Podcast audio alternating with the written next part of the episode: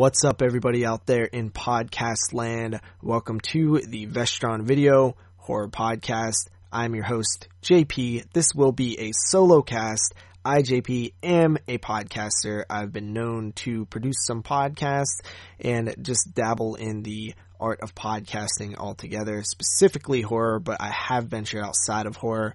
If you are not familiar with me, let me give you a little bit of background on who I am. Uh, I love horror. I love collecting horror. I love watching horror. I love talking about horror. I love horror so much that I started a podcast, another podcast, another podcast, and the list goes on. My most successful venture is definitely the 22 Shots of Moods and Horror. If you've never heard of it, please check it out. Uh, we are 100 episodes deep and counting. It is a show that has gained a massive following.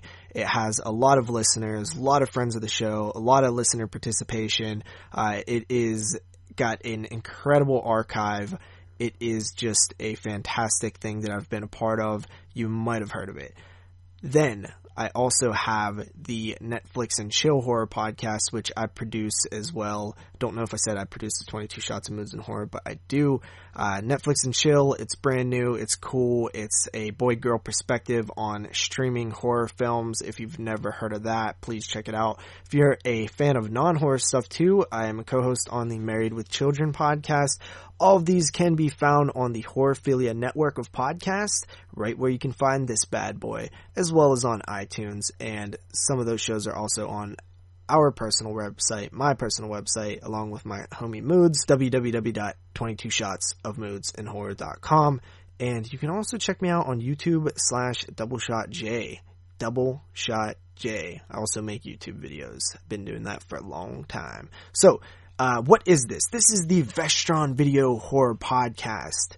Sounds pretty good, doesn't it? So, before I get into what this podcast is all about, what we're going to be covering, what we're going to be talking about, what the whole shtick and spiel is of the podcast, I figured I would talk about why. Why did I create this podcast? Why am I creating this podcast as a solo effort? And what are the reasons behind this podcast? Well, it all starts way back in 2012. I was a young collector. I had just really started getting into hardcore collecting. I found YouTube, and shortly after that, Scream Factory, a subsidiary of Shout Factory, was born.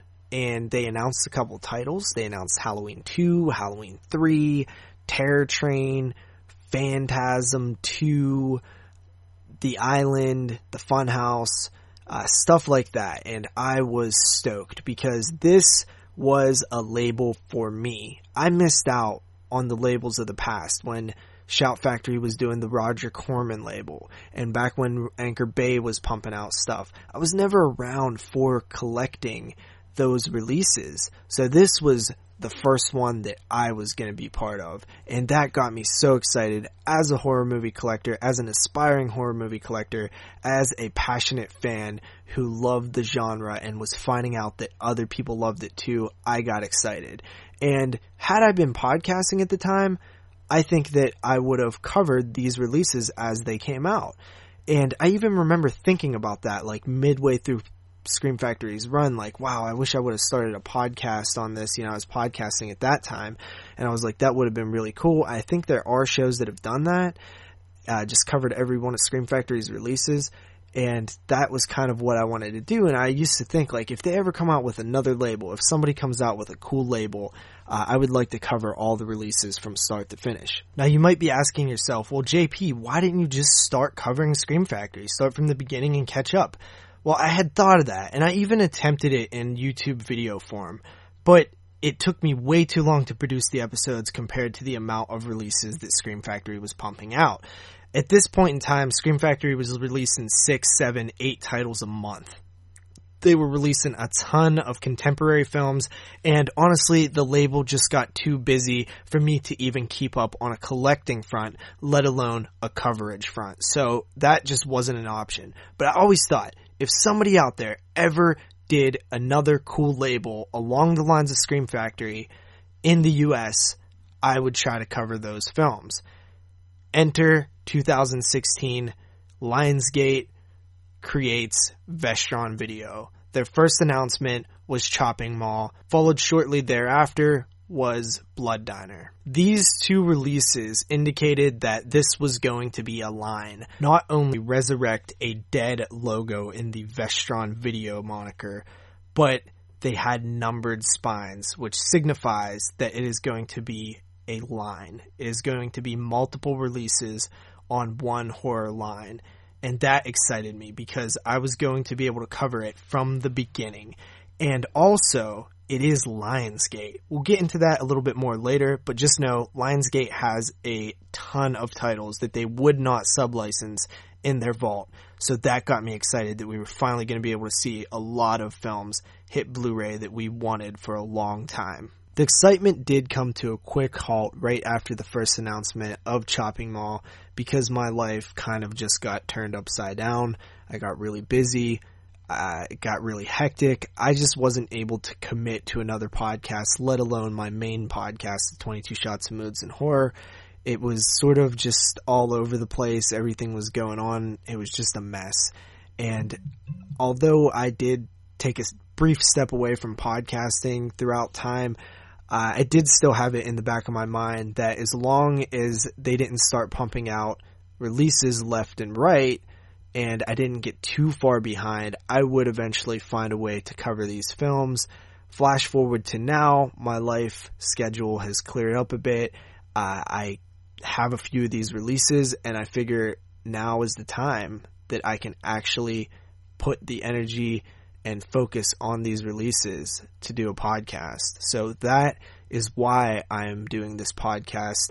And now let's get into what this podcast is. This is a solo cast focusing heavily and exclusively on the Vestron Video Collectors series put out by Lionsgate Home Entertainment.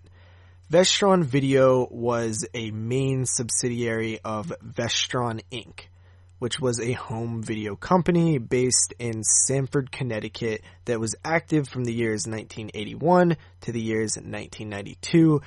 It is considered to have been a pioneer in the home video market. Vestron was founded in 1981 and constructed on the ashes and the library of a company called Time Life Films. The company was responsible for releases of mostly B movies and films from the Cannon Films library.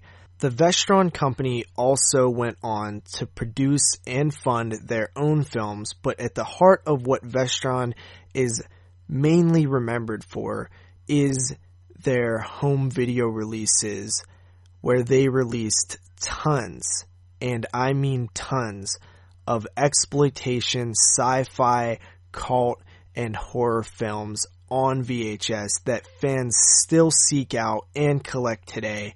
Don't believe me? Here's a list of just some of their titles. The Incubus, The Manipulator, Future Kill, Alien Warrior, Pieces, Hard Rock Zombies, Trancers, Splatter University, Blood Diner, Death Weekend, Invaders, Terminal Choice, the Kindred, After the Fall of New York, Too Scared to Scream, The Final Terror, Strange Shadows in an Empty Room, Don't Go in the Woods, Eyes of Fire, Sundown, Savage Streets, Red Heat, Soul Survivor, House by the Cemetery, House on the Edge of the Park, Caged Women, Mutant, Sweet 16, The Retrievers, The Company of Wolves, Last House on the Left, Curtains, Burial Ground, Night of the Zombies, The Incredible Melting Man, Dolls, Vendetta, The Devil's Gift, Rocktober Blood, Slaughter High, Squirm, Death Warmed Up, Kill Point, Amityville 3D, 976 Evil 2, Stranger's Paradise, The Black Room, The Power, Island Claws, Rawhead Rex, Don't Open Till Christmas, The Mutilator, The Last Hunter, From Beyond, The Changeling, Class of 1999, Impulse, Picnic at Hanging Rock, Ghoulies, Ghoulies 2, Ghoulies 3, Life Force, The Unholy, Waxwork,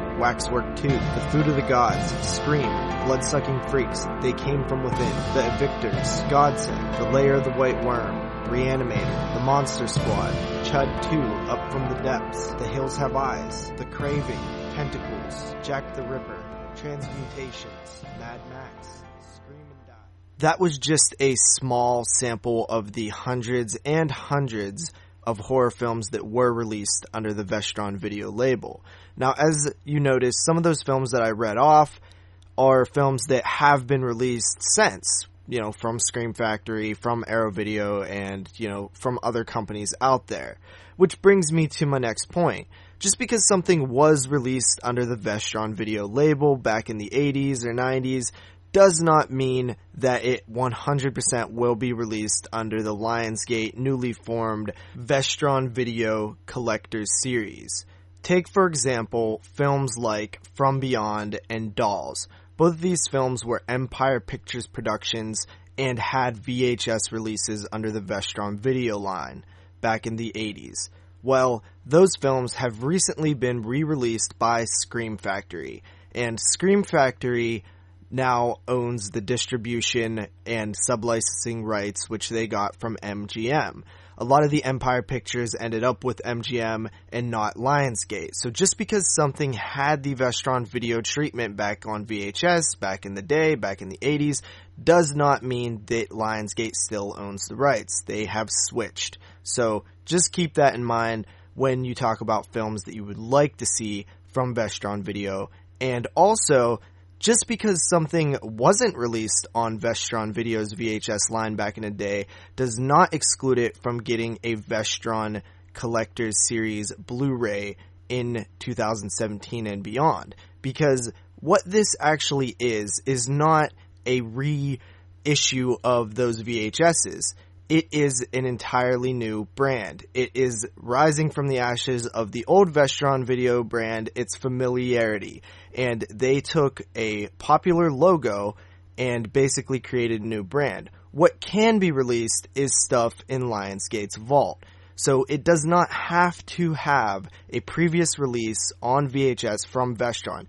And for example, Return Living Dead 3 which was, I believe, the fourth or fifth release by the Vestron Video Collectors series, never actually had a VHS through Vestron Video. It's never been released by Vestron.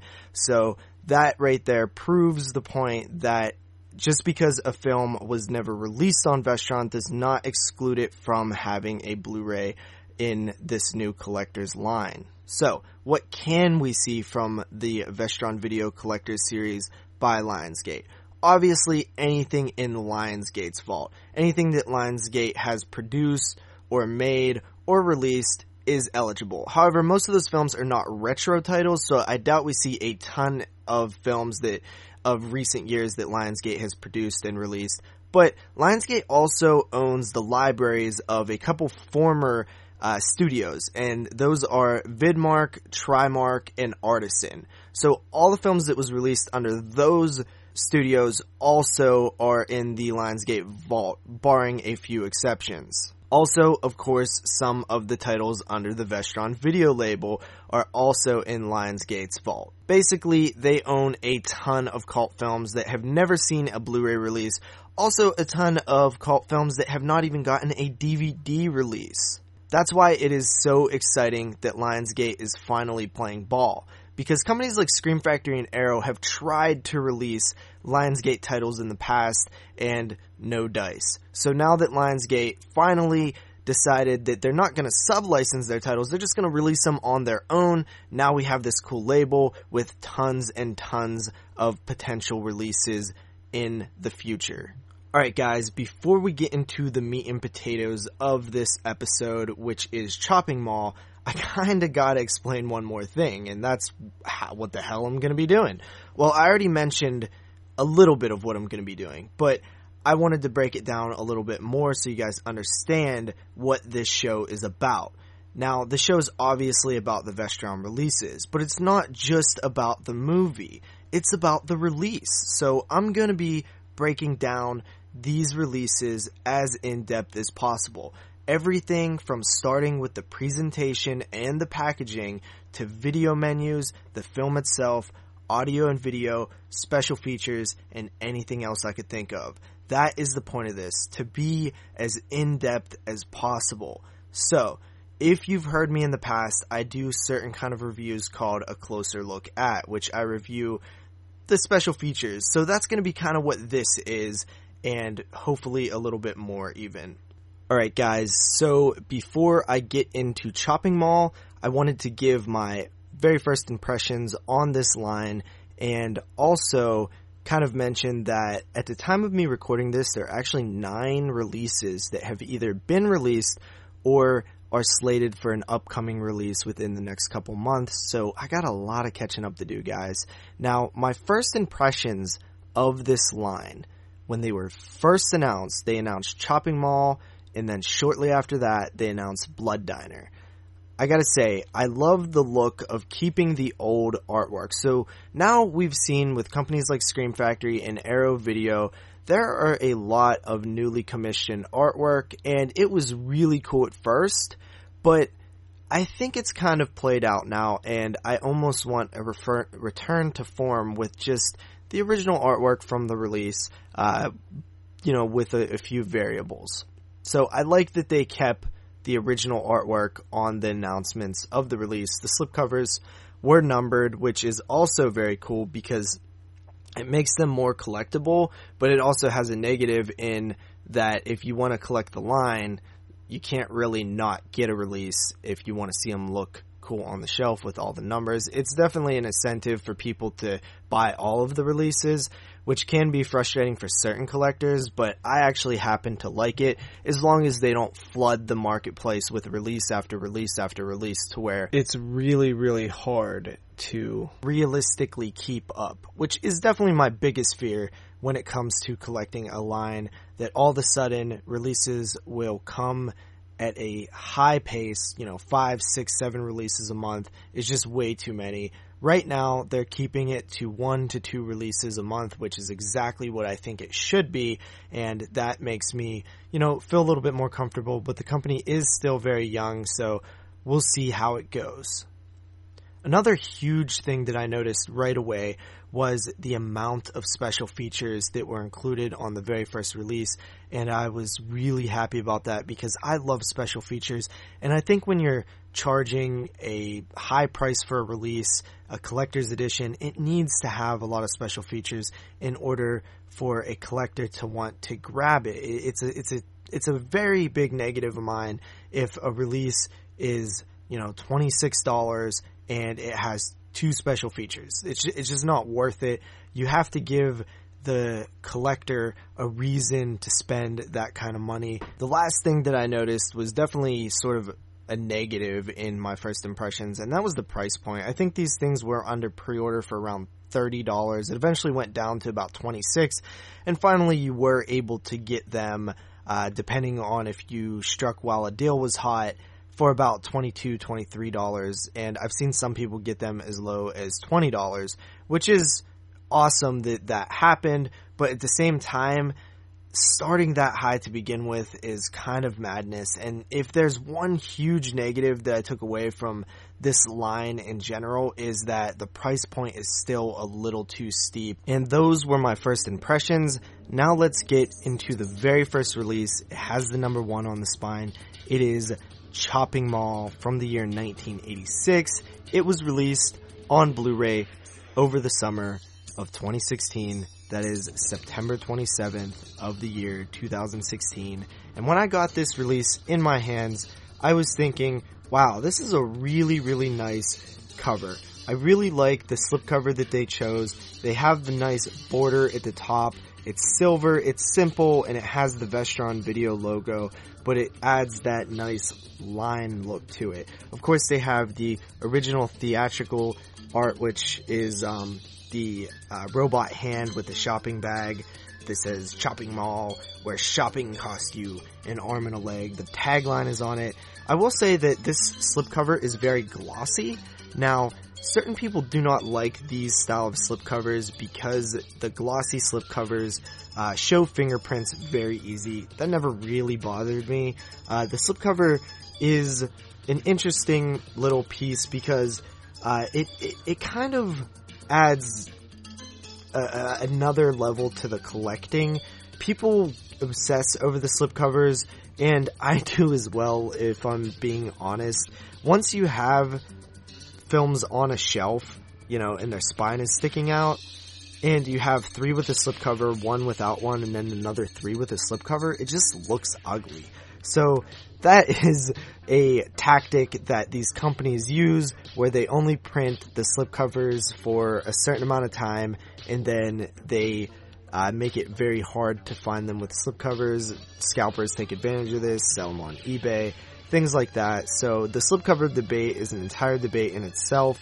Uh, it, it definitely sort of um, pushes the collector to grab the release within the first couple months so that they uh, ensure themselves in, in getting a slipcover. But if you ask my boy Moods, sometimes that doesn't even work and you still get screwed out of the slipcover. Uh, man, I hate the slipcover debate, but it is there. So, um, I did feel like I should mention it. And on the inside, it actually is one of those eco-friendly cases, which I know people hate. And when you spend the amount of money that you do on these releases, you do expect that the release is a little more sturdy. Uh, people have told me horror stories of the eco-friendly case actually being easy to puncture and holes rip between the uh, hole in the eco-friendly case, the little recycle logo and the paper and the plastic get pushed through. Uh, just not very good stuff at all. I really, really hope Lionsgate decides to abandon the eco-friendly case and go for something a little more sturdy. Let's keep the eco-friendly cases for cheap releases, but when you have a premium product, let's get a little hard uh, case that's a little more durable up in there. So that is a, that is a negative right away. And also, this is actually only a Blu-ray. It is not a Blu-ray DVD combo, which is interesting considering there are so many Blu-ray DVD combos now that you, you think that it, you almost expect it at times, and it's always interesting when it's just the Blu-ray. Uh, the cover art on the disc is that it is the same as the cover art on the uh, slipcover and the uh, insert. So when you pop in the Blu-ray, you get a cool little Vestron video logo, the newly designed logo, which is like these mechanical arms putting it together, and some cool music and stuff. Very nostalgic, very, very, very cool to see that logo reborn. And then you get to the menu itself. It's kind of a basic menu. It has clips from the movie with the score of the film playing in the background and at the bottom of the screen is the actual menu. You know, same, similar stuff. Play movie, uh, scene selection, special features, setup, stuff like that. Uh, nothing too, too, uh, different there, but, you know, it has a little sound effect when you move the cursor, so that's pretty cool. Oh, one other thing that I wanted to mention about the menu is that the setup menu is actually not where the commentaries are listed, which is not what I'm used to. Most of the time you go into setup to play your commentaries, but they're actually listed under the special features tab on this release. Definitely not a complaint, just something of note. Also, when you select the commentaries, you will see the first two, and then the third one actually has 2004 in parentheses, which indicates that it is an old commentary, which I actually really like. I wish more releases would uh, tell you, oh, this is a archive special feature that we ported over by having the year in parentheses. So big nod to Vestron for that. Now let's get into the review. We have Chopping Mall 1986 with a tagline of where shopping costs you an arm and a leg. They broke into the mall for the wildest all-night party of their lives. They're dead meat. But you're never alone. In the chopping mall. What's that? Robot Man.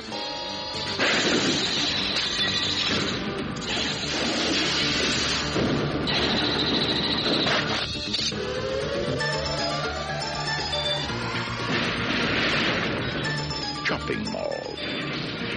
Where shopping costs you an arm and a leg.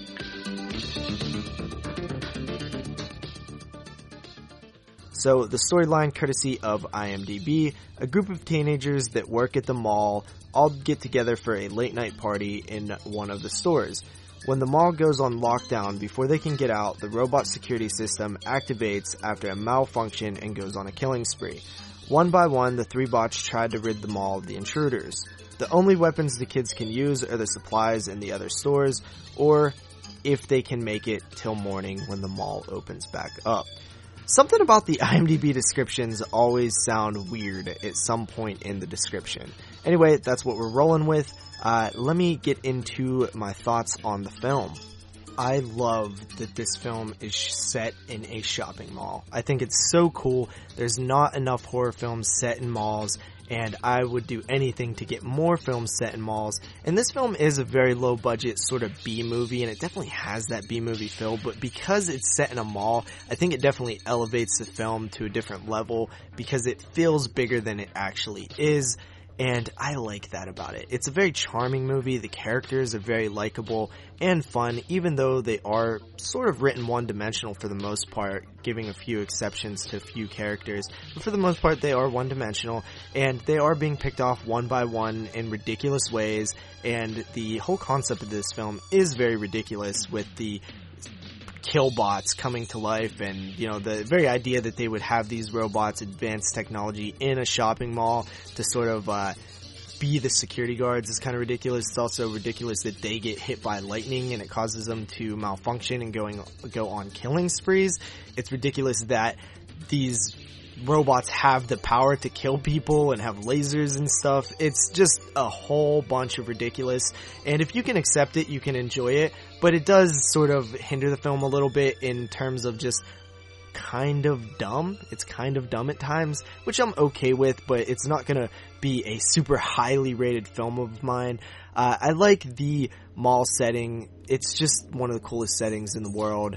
Uh, I love looking at the different stores, and it just sort of has a hypeness to it. It's also ridiculous that the mall is able to be stayed in overnight by these teenagers.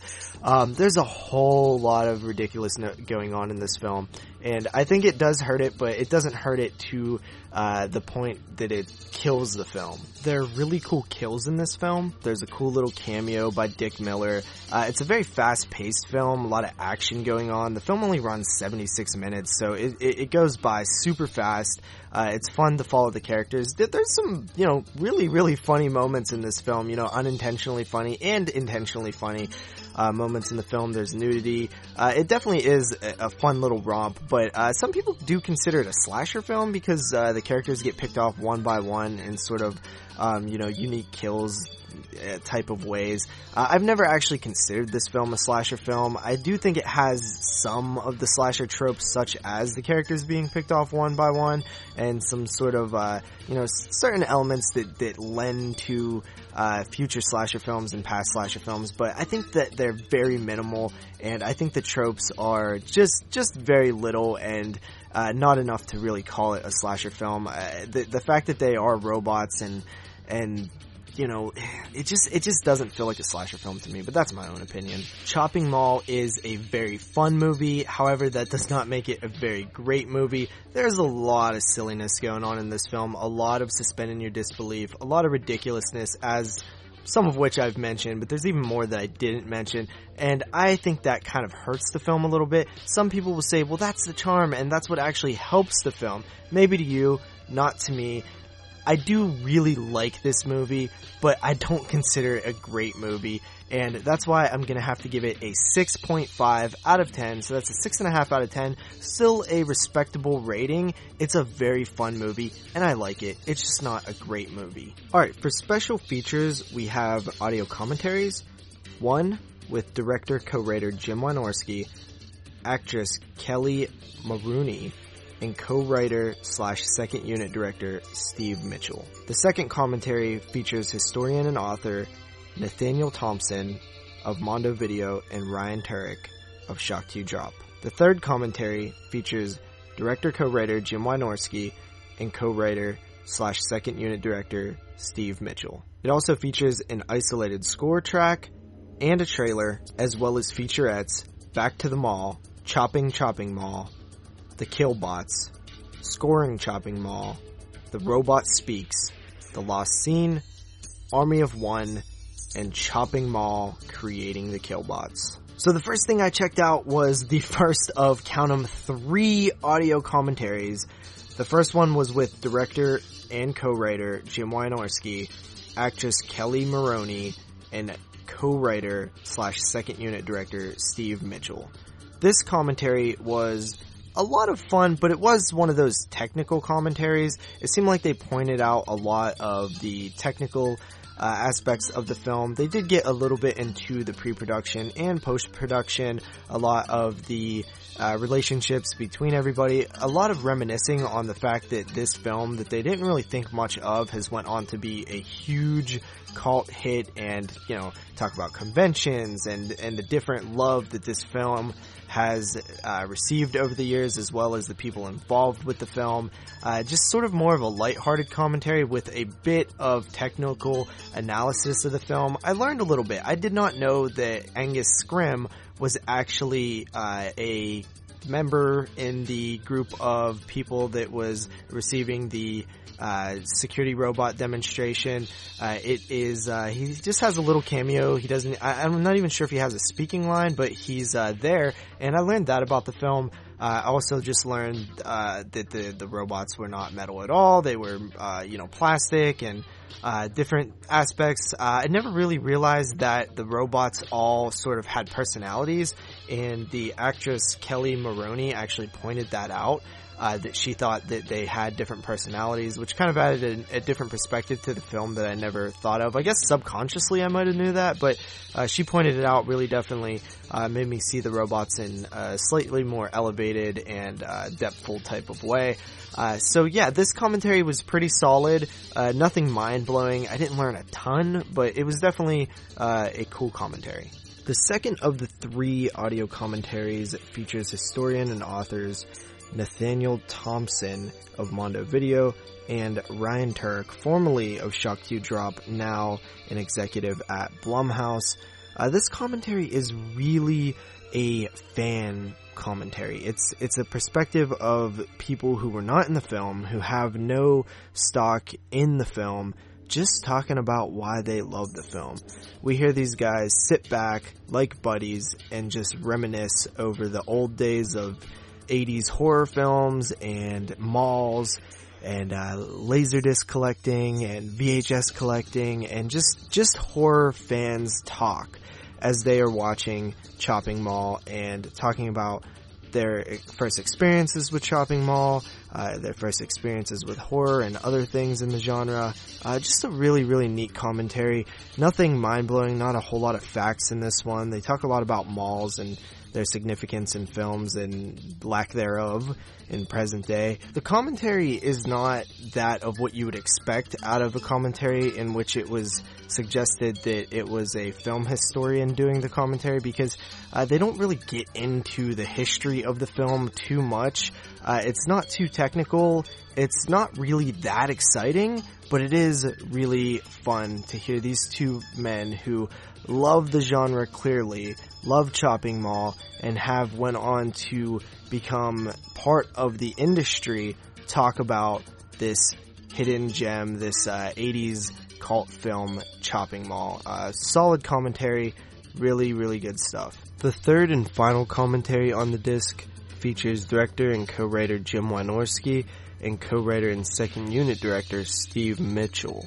This commentary is actually a retro commentary, meaning that it was pulled from the original Lionsgate release way back in 2004. So this is not a new commentary to the Vestron release, but actually just a ported over commentary from the old Lionsgate release. Just because it is an older commentary does not mean it is bad. In fact, this is the best commentary on the disc.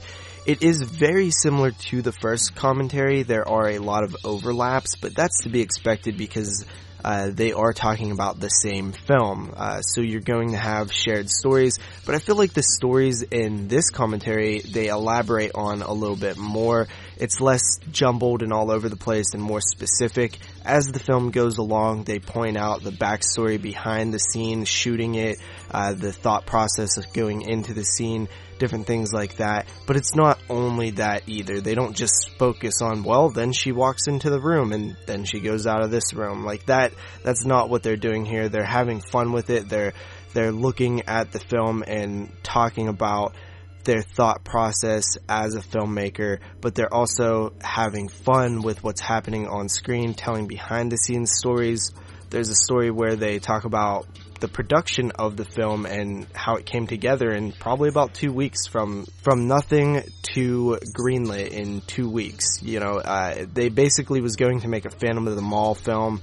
Uh, and then they decided like, ah, uh, nah, that's really not what we want to do. So they, was like, hey, what about robots? And then they just rolled with it. That was a really cool story. Also heard how Jim Wynorski broke one of his ribs trying to do a stunt just for the hell of it because he wanted to try it didn't really tell anybody. Uh, there's a lot of backstory in this one, and honestly, both commentaries, the first commentary and this one, are, are very similar, but this one is just more focused, and it's probably the better commentary to listen to. Uh, you'll get pretty much the same stories, but this one is just a little bit better. Uh, so if you are going to listen to one commentary on the disc, I do recommend going with the third commentary uh, because it is it is probably the best one. The next feature is a isolated score track. Now, I have heard of an isolated score track before, but I've never really noticed them or actually seen them on a disc as a special feature. But apparently, it's when you play the movie without any dialogue or effects noises, and it's all just score. Now, I'm not exactly sure why somebody would want to listen to that or watch the movie that way. I could understand why people would want to listen to the music, but I don't really understand why people would want to watch the movie that way. Um, I watched probably a half hour of it, and it just seemed very, very mundane and kind of pointless to me.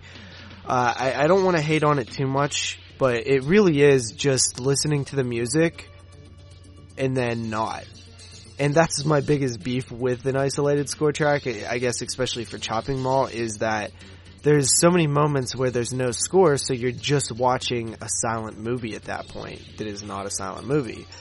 Um, I, I would have much rather preferred like a soundtrack or something as, you know, a disc or even just on the DVD than an isolated score track. I, I don't really get them.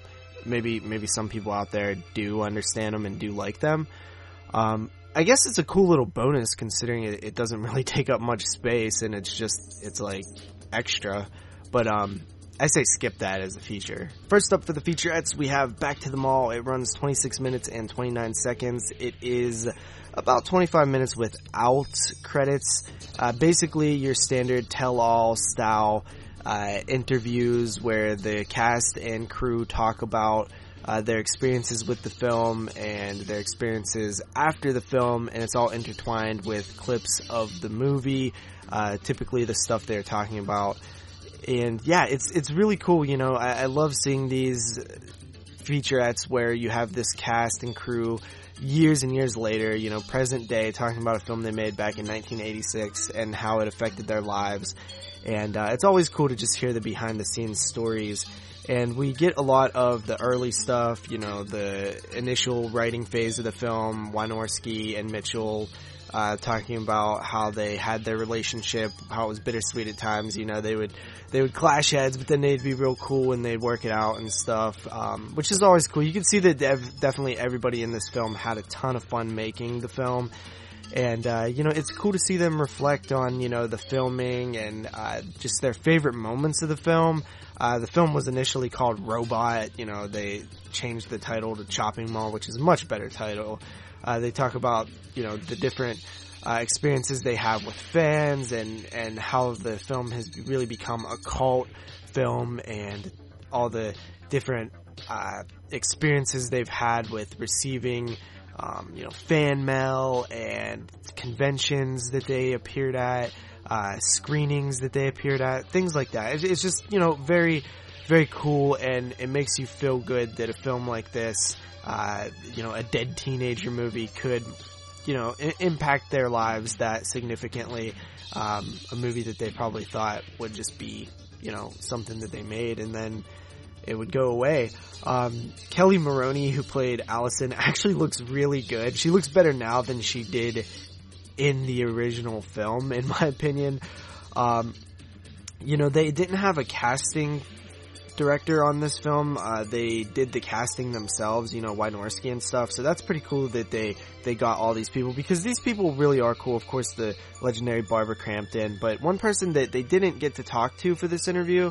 Uh, was Suzee Slater, who I was probably most interested in, in hearing about. You know, she was in Savage Streets and she, uh, has, you know, uh, an iconic nude scene in this film and probably just the character that I find, uh, the coolest, I guess, um, the one that I'm most interested in. Uh, she didn't get to talk at all, but they did talk a lot about their nude scenes, both the from the male perspective of doing the sex scenes and the female perspective of being nude, which um, is always super uncomfortable. Uh, just just a really fun featurette. I highly recommend checking out this featurette. It's um, it's it's exactly what you would want out of a look back at Chopping Mall. Uh, back to the mall. Next up is a featurette titled Chopping Chopping Mall, which runs 8 minutes and 19 seconds. It features an interview with editor Leslie Rosenthal and also secondary interviews by Jim Wynorski and Stephen Mitchell. Uh, this is sort of a reflection on how the film was put together. Not so much in the actual editing technical aspect of the film, but more just how the film came together. Uh, they do touch briefly on editing the head explosion scene, what they dub as the second greatest head explosion in movie history, next to, of course, David Cronenberg's Scanners. Uh, they mentioned Roger Corman and having his blessing throughout the film. They also mentioned how vibrant the film looks and how great it looks with this new transfer done by Vestron. A pretty cool interview, nothing too insightful there, but um, a nice little reflection on the film. Alright homies, the next featurette is talking about the Killbots. It runs 12 minutes and 11 seconds. It primarily focuses on a interview with Robert Short, who is the creator and the designer of the now famous Killbots of Chopping Mall. It also features interviews from the typical cast of characters, Wynorski Mitchell, as well as Barbara Crampton, and a few others. This one's actually really cool. We get to see some concept art from the original sketches of what the Killbots were going to look like.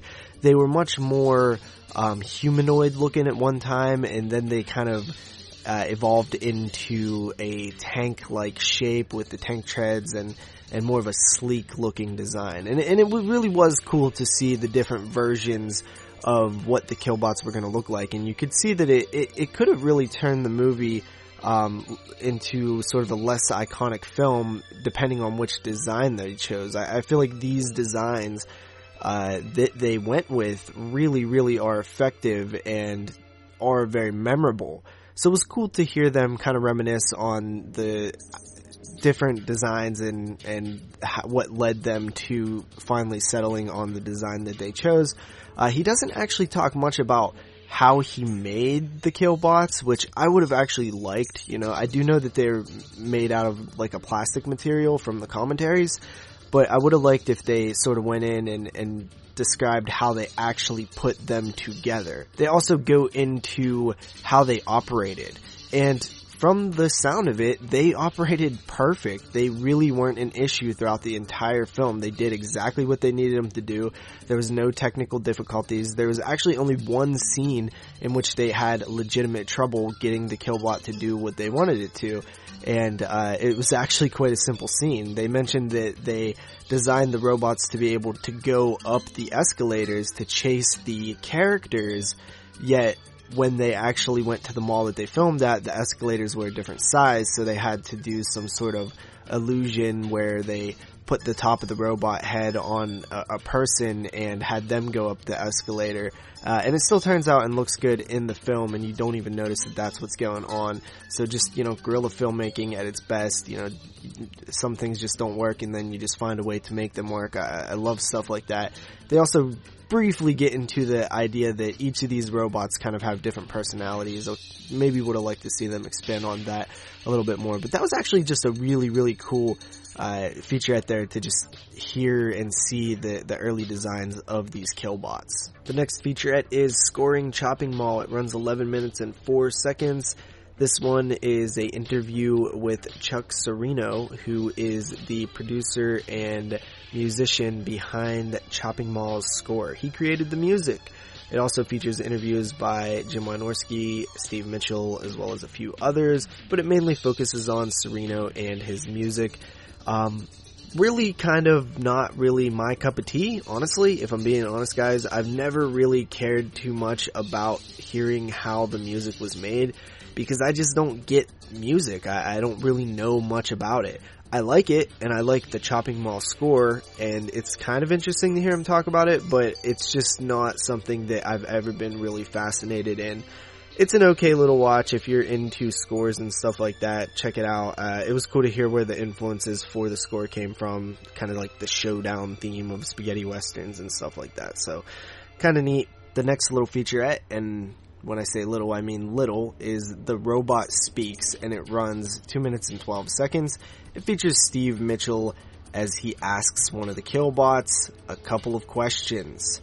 And the Killbot is voiced by Jim Wynorski. Of course, Jim Wynorski voiced the Killbots in the original film. So it's kind of a neat little throwback.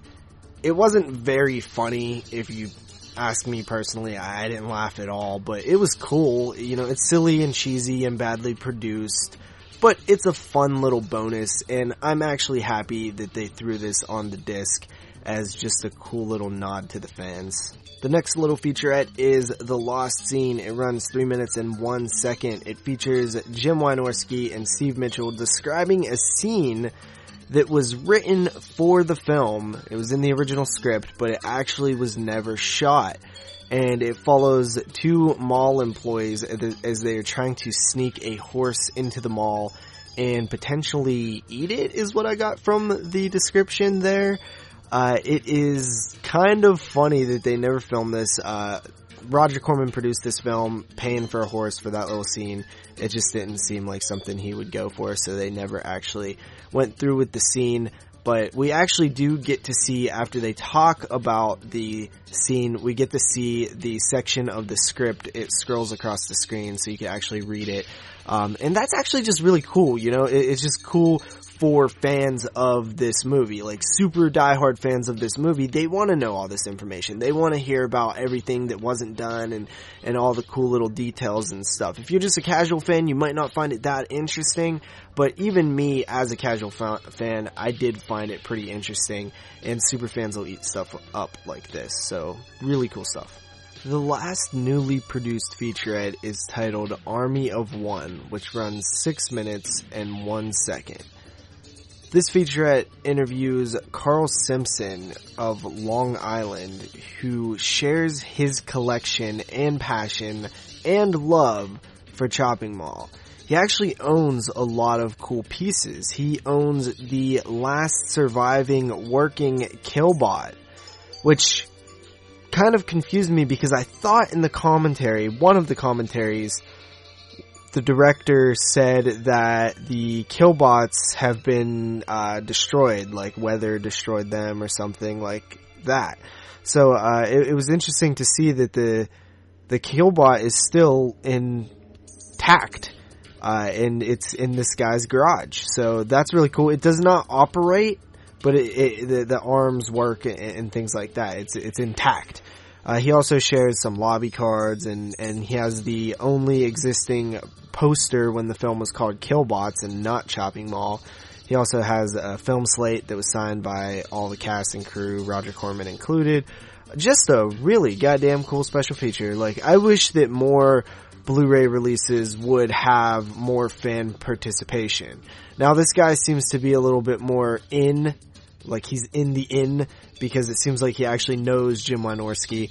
Uh, but I would love to see more fan uh, submissions for special editions because one, it costs no money. It costs no money at all to um, get fan submission. Now, if you want to r- film it with you know good cameras and and your own setup, then yeah, I mean you might have to fly them out or fly to them. But for the most part, as a little bonus feature, having fans show off their collection or how much they are a fan of a certain movie, I think that's something we should see a little bit more uh, involved in the special features of Blu-rays. I, think that'd be really cool. But this this is a neat little feature. It, it, it's probably one of my favorites on the disc, just because it's it's kind of a neat look at at the um, whole point of this this thing here, and that is it's a collector. It's a collector's edition. It's it's for the fans. So why not have something that represents the fans in this release? And there is actually one more featurette on the disc, but it is not a newly produced featurette. It is titled Chopping Mall Creating the Killbots. It runs 15 minutes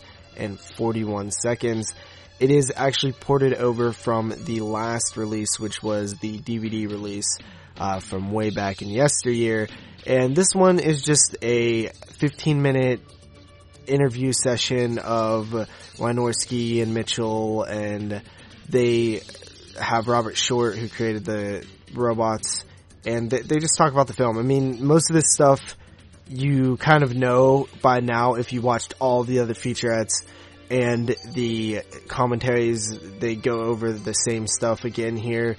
Uh, not really a whole lot of new details, but it is a nice little addition um, to port that over. It always is. You you want as complete of a release as possible. So if you can port it over, definitely port it over. And finally, the last feature on the disc is the trailer. Yeah, it's the Chopping Mall trailer. It only runs 50 seconds. Man, is it cheesy. I love watching these old trailers simply to see how the film was marketed. And this one was marketed like an explosive, action-packed, you know, romp. And, um, it's funny, they keep showing the very, you know, very, very minuscule, uh, scene of the snakes and spiders and scorpions, um, throughout the trailer, and it makes it it almost kind of makes the film seem like it's it's a little bit different um, by the way that this trailer was done. They they make that seem like it was a huge part of it, but it it only runs 50 seconds. Really, really, really cool. You know what I mean? Um, it's it's it's uh, cheesy as hell, but but a cool little trailer there. So that is the special features. Quite a lot of special features on this release.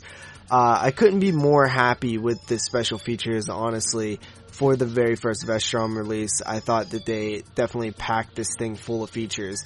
And I think if you're a, a really big fan of Chopping Mall, you'll have a lot to enjoy uh, with these features. And if you're just a casual fan, you'll learn a little bit about a cool little film that was made in the 80s, 1986 to be exact. All right, on to the audio and video section of the review.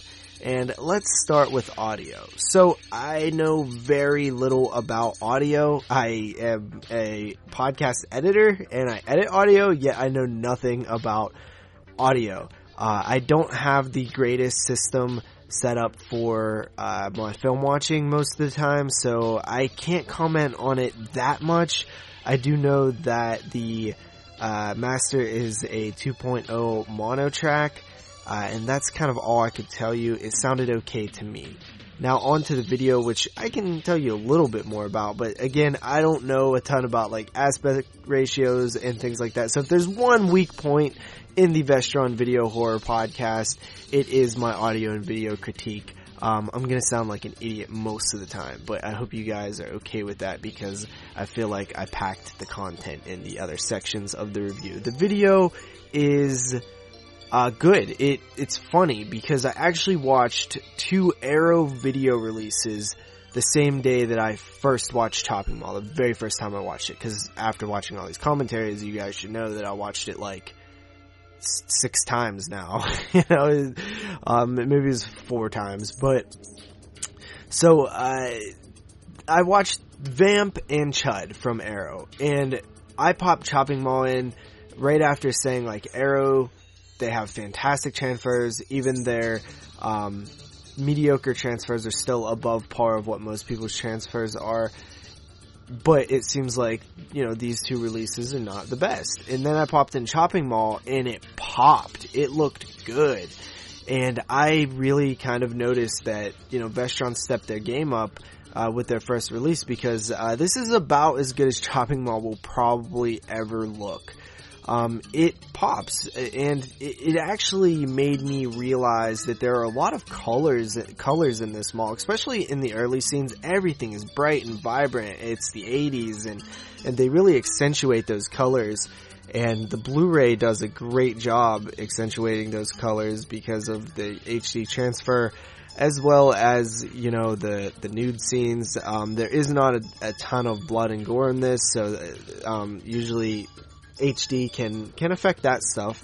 Um, seeing sort of the behind the curtain a little bit, but I will say that the optical effects that they use in the films, the lasers and lightning and stuff like that, if if anything um, doesn't look great in HD, it's it's those things. Um, they they look kind of clunky at times. So uh, with that said, I still think it's a, solid, solid transfer. I, I, was very happy with the transfer that was used for the Chopping Mall Blu-ray. Alright guys, it is time to wrap it up and with all of that said, I hope you guys very much enjoyed the debut episode of the Vestron Video Horror Podcast. Of course, we tackled Chopping Mall, number one on the spine, which had a home video release of September 27th, 2016. The original distributor was that of Concorde Pictures. I had a lot of fun doing this. It took a while to put this together, but I hope you guys enjoy so I can keep doing it because I'm only going to do it if you guys want to hear it. And if we continue here, our next episode, we will be covering the number two spined Blood Diner from 1987. This one also had a home video release on the Vestron label September 27th of 2016. Man, Blood Diner is a film that I know a little bit and I'm not, I haven't looked at the special features, but if I have to watch Blood Diner three times, I, you guys might want to put me on Suicide Watch because, um, the first time I seen Blood Diner, I thought it was great. It was obscure. It was funny. The second time I watched Blood Diner, I was like, this is boring and not very funny. Uh, so let's see how I think of Blood Diner going into it on Blu-ray. So I'll see you guys next time. Thank you for joining me. I'm JP. You can check out all of my other shows and please, please support the Vestron video label. Thank you.